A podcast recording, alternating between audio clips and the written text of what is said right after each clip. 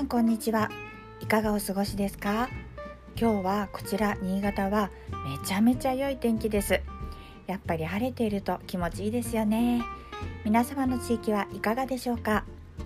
さて本日の贈り物は宇宙色にしたいと思います。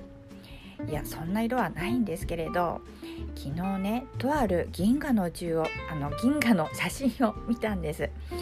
どんな写真かは昨日ツイッターに貼っておいたのでギズモードというニュースサイトが元の場所なのでそちらでも良いですし是非見てみてほしいと思います。とんでもなく綺麗なんですよ。そしてとんでもなく果てしなくってとんでもなく脱力する。っていうのは私だけかな。この写真はですね実際の銀河系の全体像みたいな写真なんですけれど本当にここの中の太陽系の中の地球の中の日本の中にある新潟に自分がいるっていうことが想像の域を超えちゃってるんですよね。でなぜか私の場合は脱力しちゃうという。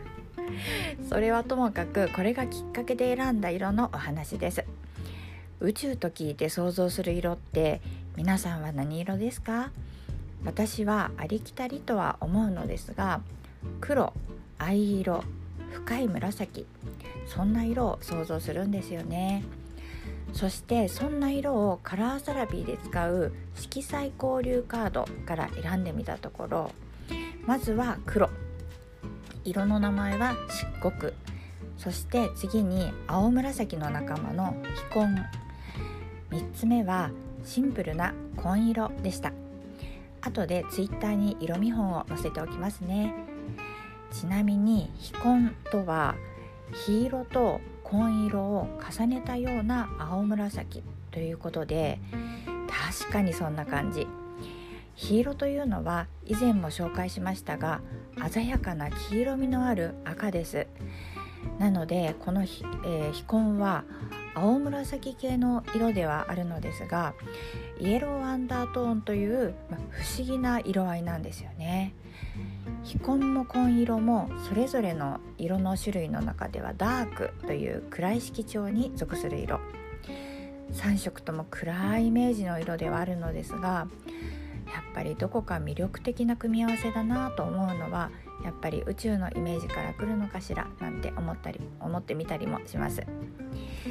ちなみに黒にはそのまんま暗闇というイメージもあるのですが神秘というイメージもあるので宇宙のイメージにもぴったりだなって思います。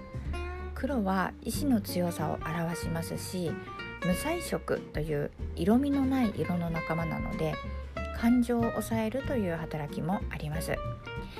連休明けになんで暗い色なんだよなんて思ったかもしれませんが時にこんな強い気持ちで淡々と感情を抑えて行動するのも悪くないかもしれませんよ。ほら休み明けってだるいしなんかやる気が出なかったりするじゃないですかそんな時は無理に元気を出さなくっても目の前のことを淡々とやるっていうのもありなんじゃないかなと私は思います。はい、というわけで色のお話は以上になります。いかがでしたでしょうか？さあ今日も無事に生きていきましょう。それでは本日はここまで。